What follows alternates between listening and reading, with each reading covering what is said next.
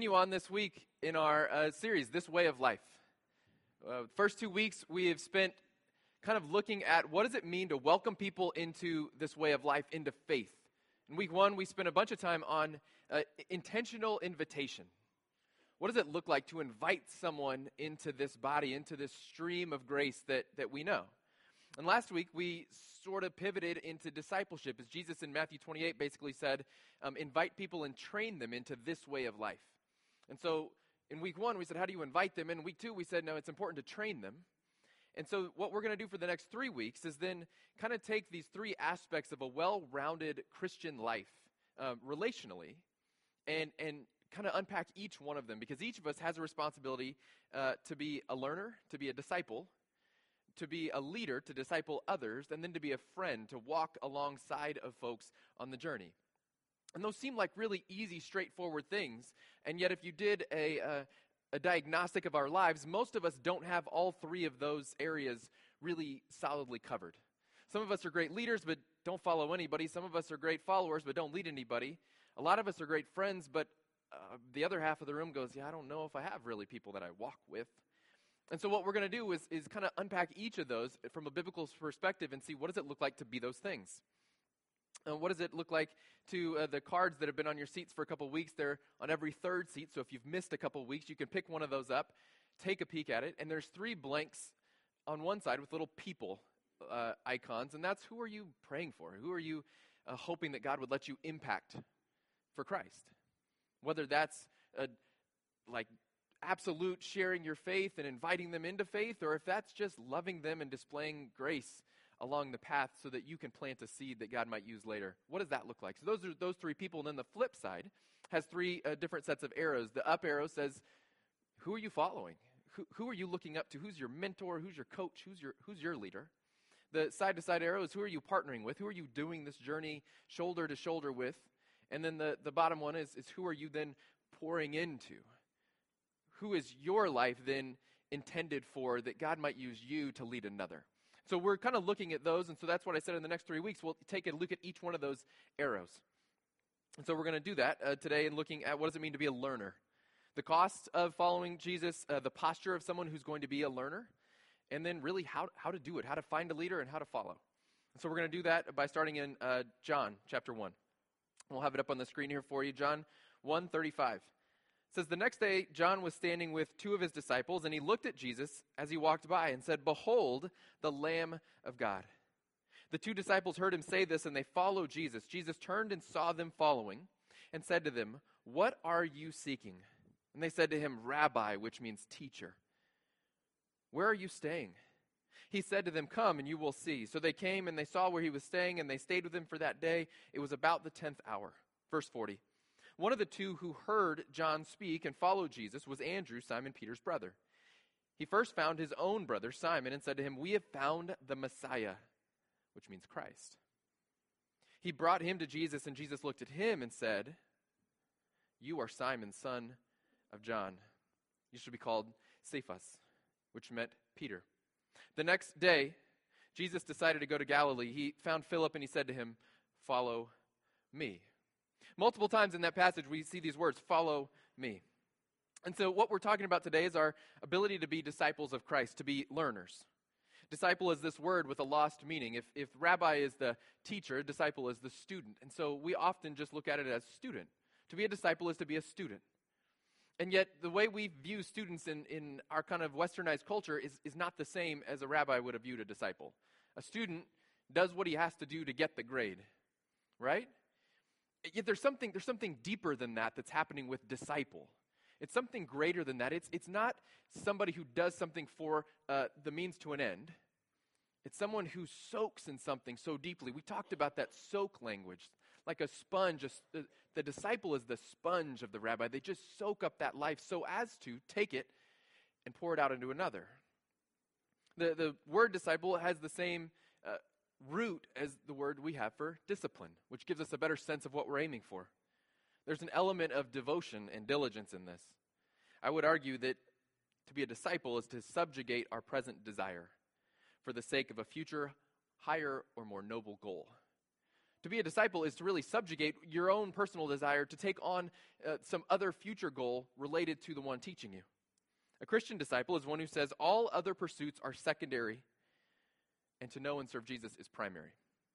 To become a Christian disciple is to subjugate your own desires and take on those of Christ. So when Jesus calls and says, "Follow me," what's interesting is they knew who he was as you look at this passage. We often have this picture in our mind that Jesus just kind of like floated through uh, the land and kind of magically said, "Follow me," and people went, "Oh yeah, okay, I'm in." He had a reputation. It had preceded him. They already knew who he was. They went ahead of him and went, "Look, we found the Messiah. We know. We've been listening. We've been following him. He's the one." And so when Jesus says, "Follow me," that's why they drop their nets. That's why they go. That's why they follow. They've heard. He's out there leading already. They said, "He's the Messiah. He's the Lamb of God." And they believed. And then he says, "Come follow me." It's interesting to me because it illustrates the difference between belief and following. There's actually a difference between belief and following. So, so we believe, we can believe in aerodynamics, right? There's a difference between believing in aerodynamics and flight and then actually following it. So you can believe that the four hundred eighty-five ton seven forty-seven is going to effortlessly lift off the runway and glide at thirty thousand feet across the ocean. You can believe that. Following requires you get on the plane and actually have some faith that it's going to happen. And over and over, you see people who, who would believe in Jesus, and he'd go, "Well, th- do this," and then follow, and they'd, they'd walk away. Oh, God, I don't know. I don't know how to do that. There, there's this difference. Believing in Jesus is different than following. One precedes the other, but there is some sort of thing, that's this faith aspect that has to be acted. Luke nine, uh, fifty-seven. As they were going along the road, someone said to Jesus, "I will follow you wherever you go." Sounds like someone who believes. Jesus said to him, "Foxes have holes and birds of the air have nests, but the Son of Man has nowhere to lay his head." To another he said, "Follow me." But but that one said, "Lord, Lord," sounds like belief, "let me go first and bury my father." Jesus said to him, "Leave the dead to bury their own dead. As for you, go and proclaim the kingdom of God." Yet another said, "I will follow you, Lord, but first let me say farewell to those at my home." And Jesus said to him, "No one who puts his hand to the plow and looks back is fit for the kingdom of God." Jesus is laying out the cost of following him over and over. To all who come, he gives them the cost. He's saying, look, it's not easy. He tells the first one, "Look, you sure you want to follow me? Like, this is not the path to, to wealth and fame here. I'm homeless." Which must give the man pause. The second two, he, he offers cultural rebuttals. They both have these cultural duties they need to attend to. One needs to go and perform the, the funeral rites as a son. The other needs to go and make proper arrangement with his family before he follows Jesus. And Jesus says, all this cultural stuff you're doing, it's finished. I am here to institute a counterculture. And so leave them to do their work. This is a whole new thing we're building together. To follow Jesus is to ra- uh, profoundly reorient your entire world with Christ as first and center. I would say it this way, there's no such thing as a supplemental Savior. There's no such thing as a supplemental Savior. We so often create Jesus in the, the form of like a vitamin you can take to be slightly healthier. If I just have a little Jesus every day, I can be slightly healthier. Cholesterol's lower and my energy's better. I just, this Jesus thing is good. And Jesus doesn't offer himself as, as a supplement to your life. Jesus offers himself as a transplant, if we're talking that way. It's not a vitamin, it's a heart transplant. It's a whole new you with a whole new center, a whole new engine, a whole new purpose. Jesus was not a good teacher or moral compass. If that is your view, you're off. He's not a good teacher or a moral compass. He was not a great man, a great teacher, none of those things. Plenty of people have written it. Jesus was a liar, a lunatic, or the Son of God. There are no other options. Here's a person who's claiming to be God incarnate, the Son of God with flesh on,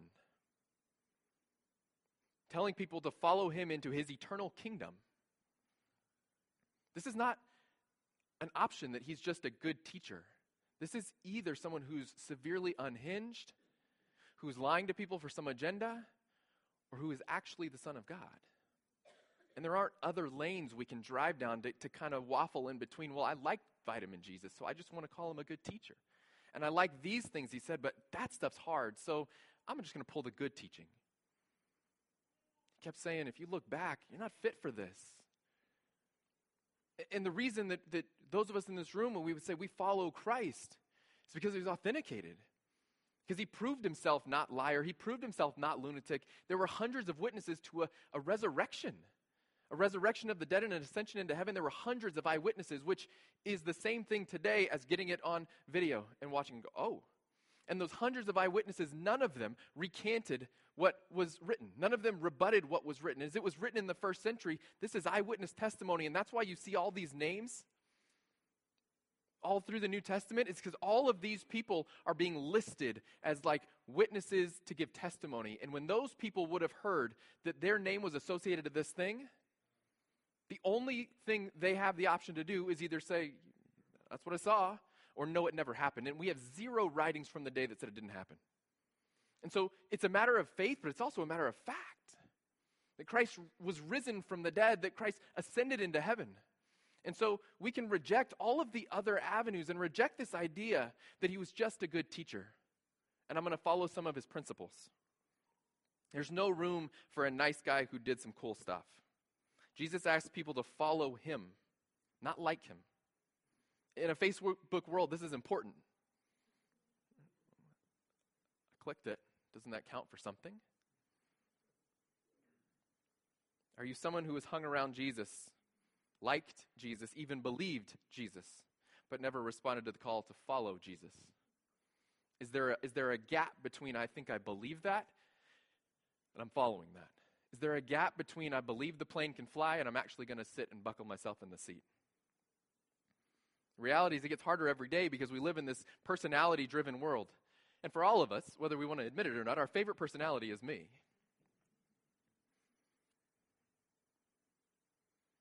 In the fifties, the most popular magazine on the newsstand, Life magazine. Who remembers Life magazine? Uh, you've all outed yourselves. Okay. And then Time magazine, and then they merged, and there was Time and Life. But Time magazine was another thing. Life, time, these big overarching concepts.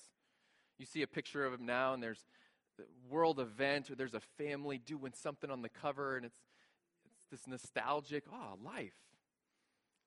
Do you know what, uh, as we move into this more personality-driven world, you know what the most popular magazine at the newsstand was in two thousand?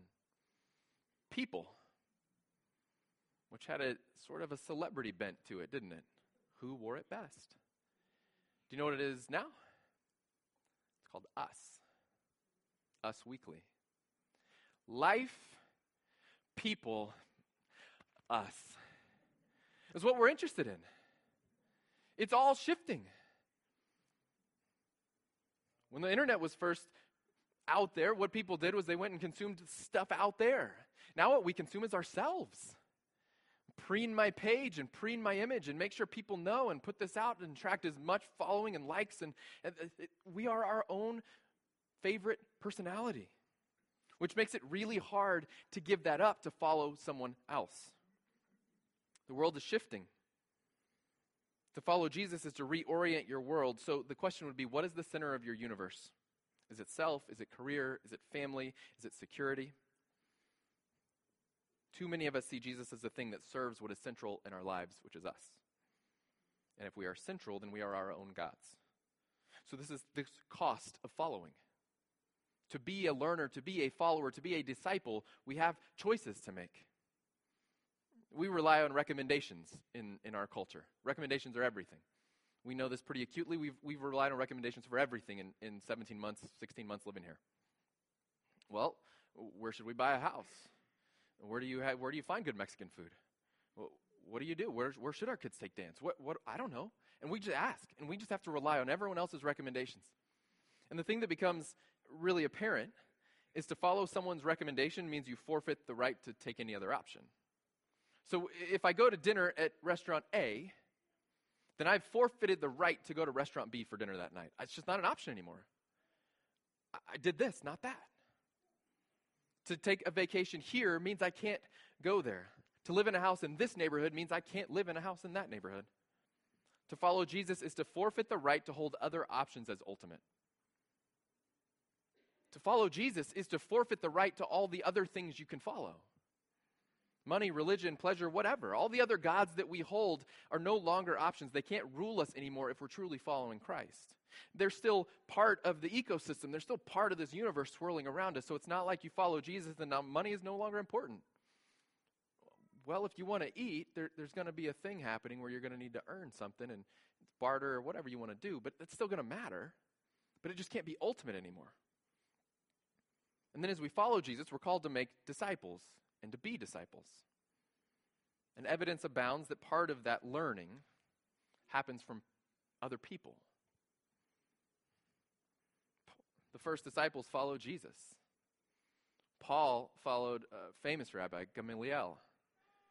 Timothy followed Paul. On and on it goes. As Christians, we inherit a legacy of learners. We inherit a legacy of followers, of disciples who followed other disciples.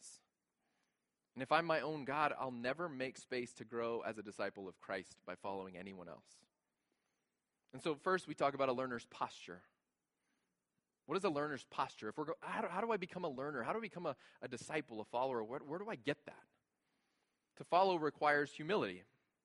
Humility requires the death of pride. Submitting to someone as a learner is a transfer of power. Think about it this way. Before cell phones, you want to do that hand thing again where everybody who's of a certain age goes, I remember that time. Before there were cell phones. When someone said, hey, just follow me to this place. Like there, were, there was no way to like punch the numbers into your, the address into your phone and just let it tell you where to go. If you'd never been somewhere and you were following someone else, A, you had to hope they wouldn't lose you along the way and run a yellow light and then you're stuck and you have no idea. But when they said, hey, follow me there, you literally had to do that. You had to literally kind of like give up all power in the situation and say, I'm completely resting on your ability not to lose me and to lead me to the right place. It's a deep trust. Because every turn was a blind turn. Think about it. You'd had to drop your agenda and you had to actually pay attention to everything someone else did. This is true in Christian life as well. To be a learner is to follow someone, to drop your agenda and to pay deep attention to what they're doing. And pride wants to say, hey, you probably know the way anyway. You could probably figure this out. You're smart. It can't be that hard. Where the disciple says, every turn is a blind turn. This is the posture of humility. The posture of humility admits need, which flies in the face of self and self-sufficiency, of the, the cult of me. Humility says, I have a need and I can't fill it by myself. And this is a big, huge step. Because when we even admit that, it attacks the most fragile God we have, which is the God of self. The second I say, I am not sufficient in and of myself, that whole thing crumbles. Some of us know backseat drivers. Some of us are sitting next to backseat drivers. Some of us are resisting the urge to elbow backseat drivers. Backseat drivers drive everyone insane.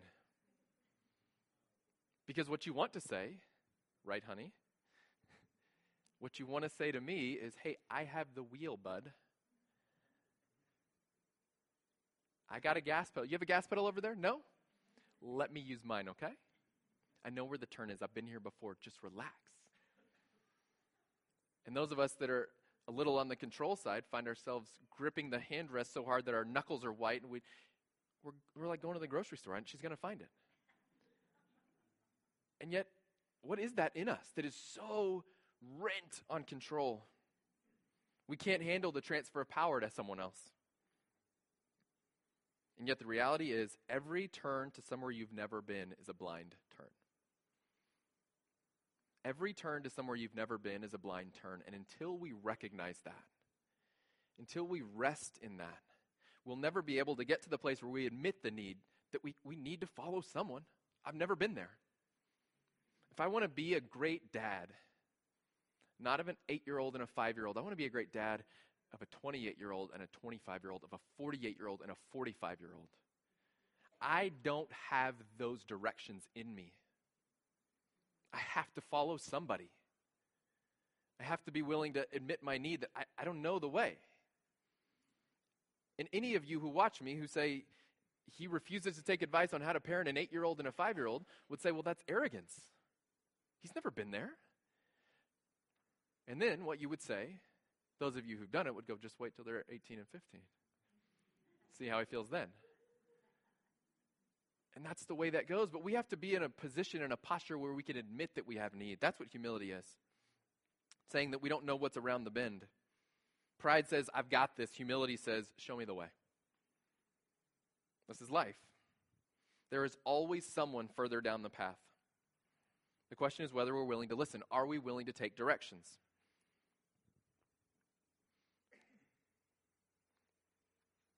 In the days before the cell phone, how many husbands in this room refused to pull over and stop and ask? I remember, I, I'm first.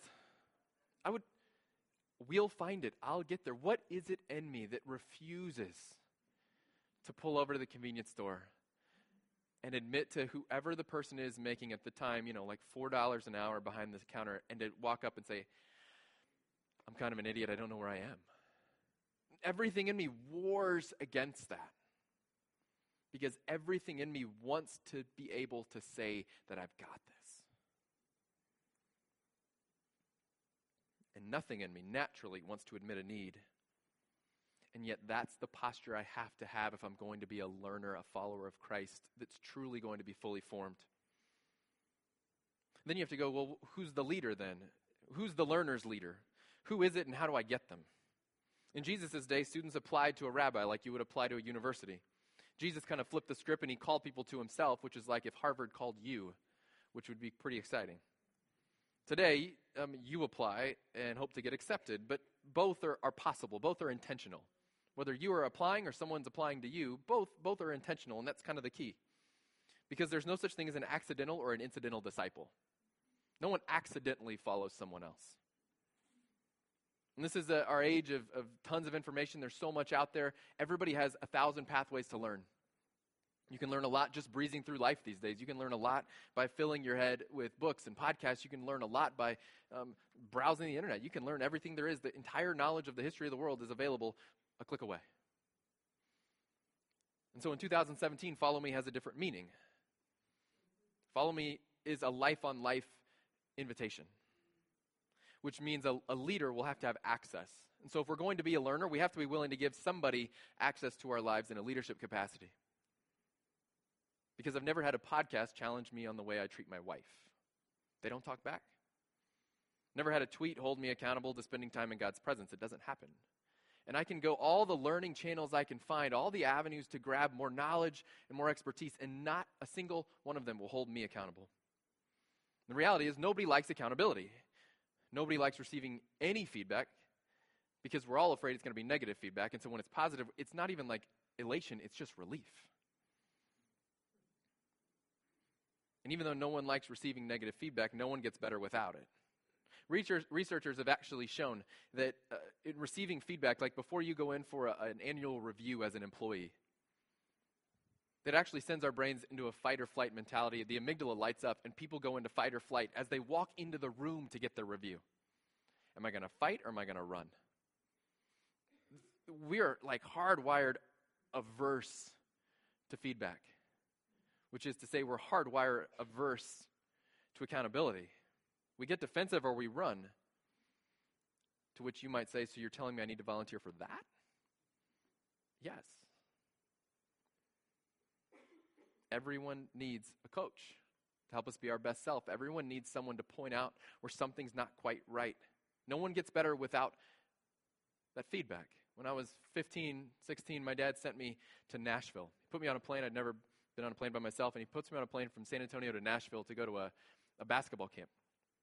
And there's this kind of like nationally known shooting camp. And he knew. He didn't say as much, but he knew that I was a pretty good basketball player. Except about half the time I was a terrible shooter. And that's not the best mix. And so he figures it out, finds a you know a camp that's just right for me, pretty intense. It's a week, and all they did is deconstruct everything I did. That's wrong. And it was not like huge things, right? Hey, your elbow is like an eighth of an inch too far out, and you need to bring it in because it's throwing off your alignment. Oh. And and you're shooting the ball from here, and you need to shoot it from, oh. And everything, they installed new habits. They tweaked little bits and pieces. Every little thing was was messed with. And I came back from there different. I came back from there wildly more effective. I came back from there wildly more confident. And nothing was fun about having somebody say, hey, you're not very good, actually. You thought you were good. You're terrible. And you go, oh, well, thanks for nothing. Um, thought I was good. And yet the way you feel after someone actually coaches you into good, there's something about that. Because resistance grows resilience. We only become resilient when we encounter resistance. Resistance creates resilience. Ever heard of resistance training? That's what that is. It's people with those bungee cords and you're pulling that thing. It's resistance. You ever wonder why it's hard to pick up a really heavy weight that's on the ground and lift it in a certain way? Because the weight is resisting being picked up by my scrawny arms. It's just what it does. It's resistance. And every bit of resistance builds resilience. It does it physically, but it does it spiritually. Think about it this way. Tell me the muscles you grow floating down a river in a tube versus the muscles that you grow paddling upstream in a kayak. Too many of us are content to float down the river of life in a tube, hoping no one notices or criticizes. And what Christ has called us to is to be in relationships paddling upstream in a kayak that, not by ourselves, but with someone else who's done it before, says, let me show you the way. And as we go with them, as we paddle behind them, as we learn from them, we grow stronger, we grow better, and we're more effective in the kingdom. A true leader helps us find the necessary and navigable places to grow and to stretch. They keep us uncomfortable because they know it's the path to growth. They provide resistance, knowing it's our, always building up our resilience. Jesus was always challenging and coaching the disciples. How often are you reading the New Testament, and Jesus is sitting telling somebody, stop doing that. Why are you thinking? Don't do this. No, you're wrong. He's correcting them all the time. He's chiseling away. He's growing them, stretching them. He's making them the men they're supposed to be. Who hires a trainer that can't stretch them or challenge them, that actually doesn't want to make them better? You know who does that? Someone who wants to say they have a trainer but really wants to keep living the same life. Who Who picks someone to lead them who they know won't challenge them? A control freak who can't imagine that someone else possibly knows the way. It's the religious thing in us. It's the religious person in us that wants to check a box but not actually look more like Jesus. Religious person in us is always finding a way out of being a true disciple. By fake following somebody or, or promising, I'll follow soon. Jesus, I'll become your disciple, but first let me raise these kids. I got a lot going on. Jesus, I'll become a disciple, but this is my busy season at work, so I'll, I'll make time for that, you know, when, when it allows. When what we're really saying is, Jesus, I'll give you my life, but let me have a little bit more time with it first. I'm not quite done with it. And Jesus says, you have to lay it down. You have to lay your life down if you want to take my life. And we're so unwilling to let go of the steering wheel of our own lives. God, I'll let you drive, just let me get around the next bend. Let me get into the next state.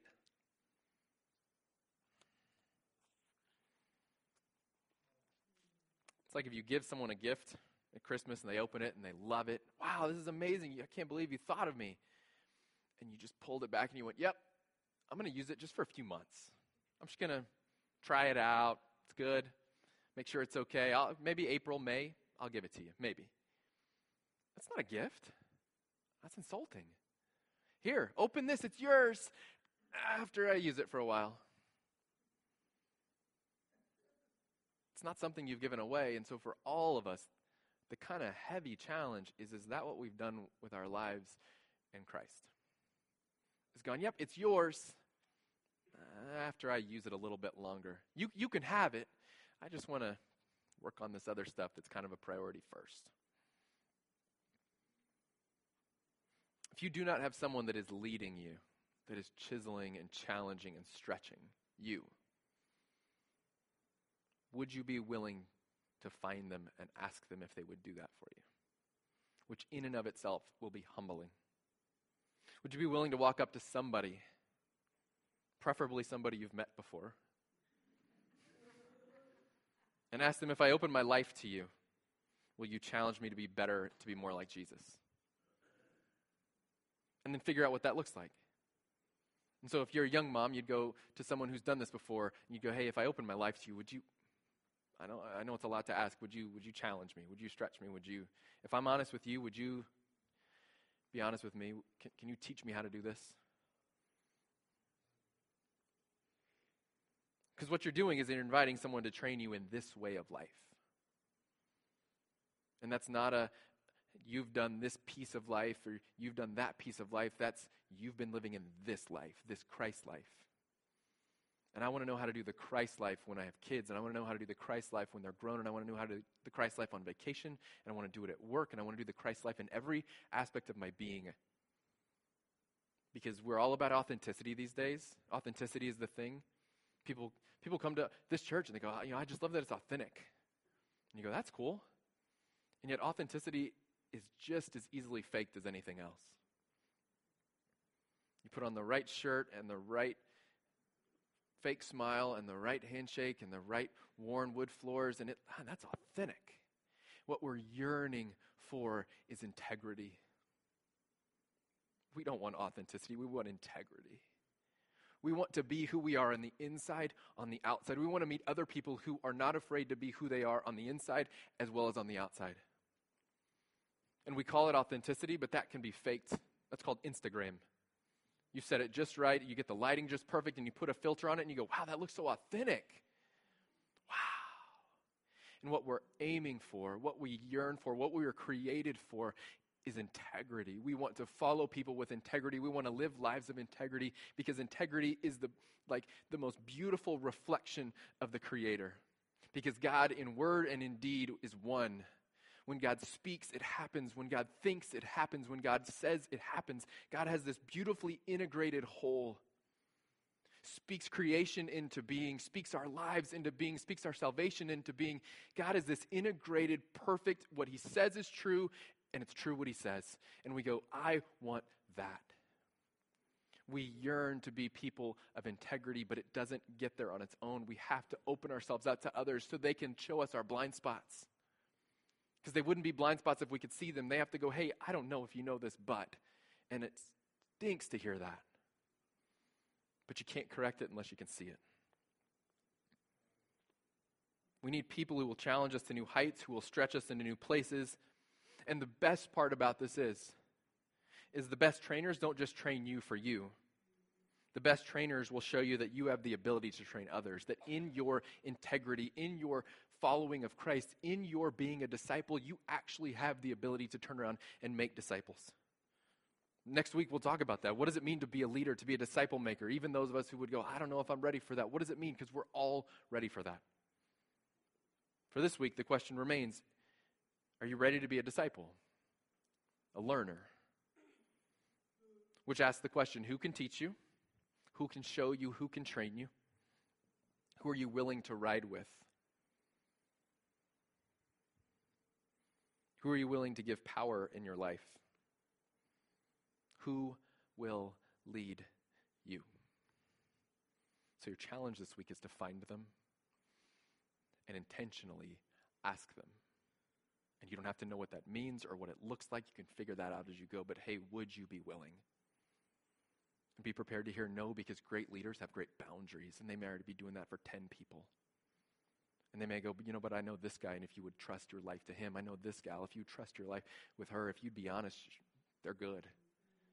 Are we willing to hire trainers in a spiritual sense in the same way that we would for any other area of our life?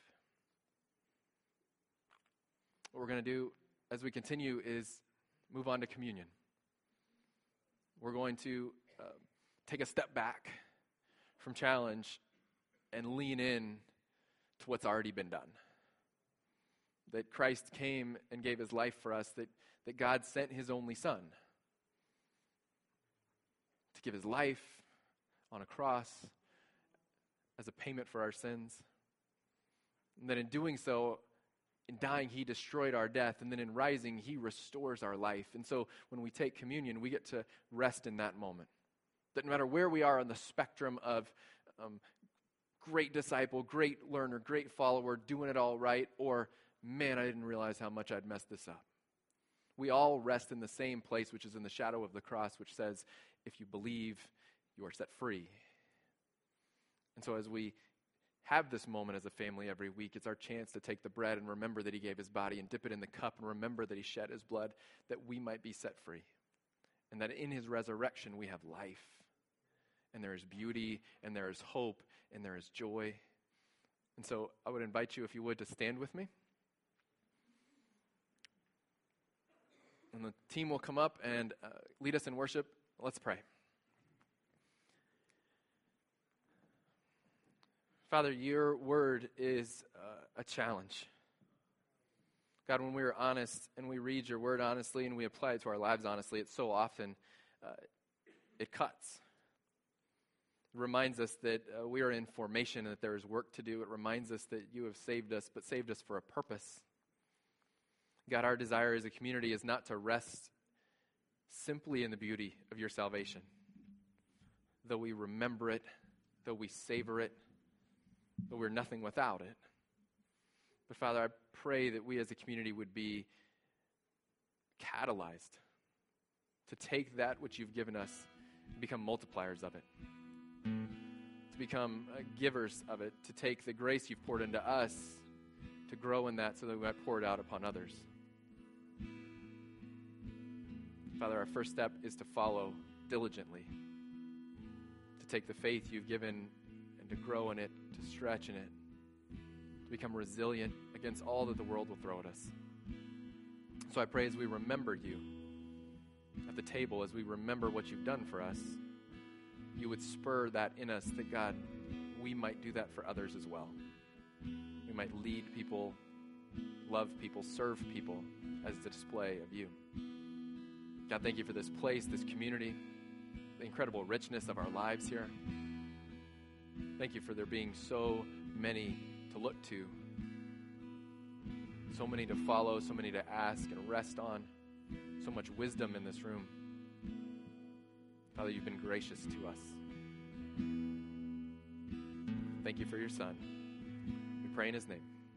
Amen.